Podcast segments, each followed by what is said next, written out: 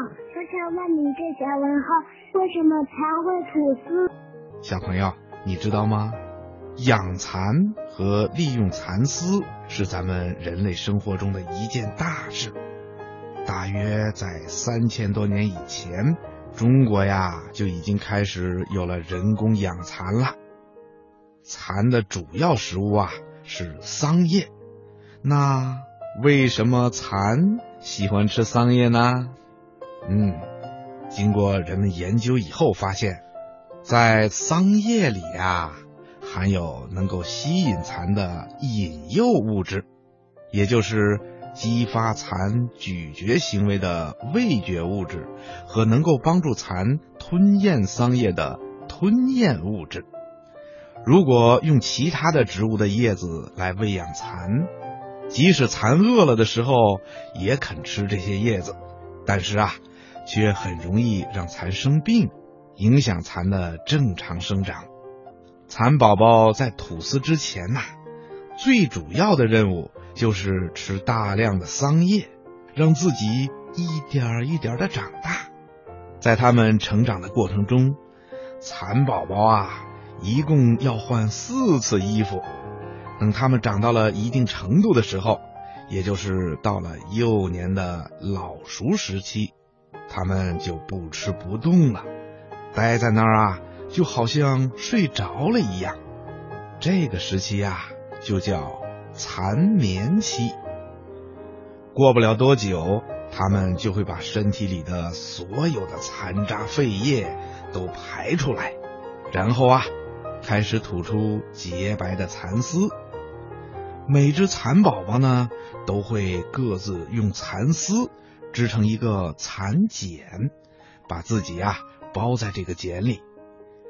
等到他们把丝吐完以后，再待上几天，就会脱去那层满是皱褶的旧皮，变成了圆圆胖胖的黄褐色的蛹。人们称它们为蛹宝宝。再过不久啊，这个蛹宝宝就会变成一只带有翅膀的蚕蛾了。蚕蛾会挣破这个丝茧，从里面爬出来，然后就会重新获得自由了。可是，蚕宝宝为什么会吐丝呢？这些蚕丝是怎样在蚕宝宝的肚子里制造出来的呢？嗯，原来呀，在蚕宝宝的身体里，有一套结构完整、构造复杂的。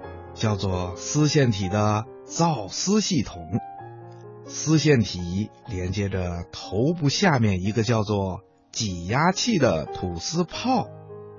蚕宝宝的这个天然纺织机啊，就是由丝线体和挤压器这两个基本部件组成的。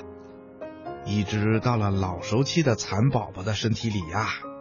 一般会有两列细胞组成的丝线体，这两列丝线体要比它的身体长出五倍之多，并且与贮藏丝叶的带状囊相连着。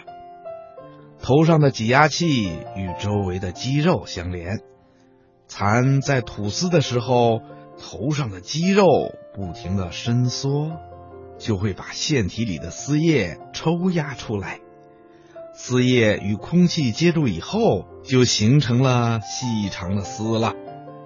蚕儿吐丝结茧的时候，它的头啊，总是一会儿抬高，一会儿垂下来，并且不停的左右摇摆着。蚕宝宝每结好一枚茧呐，需要转换二百五十次到五百次的位置。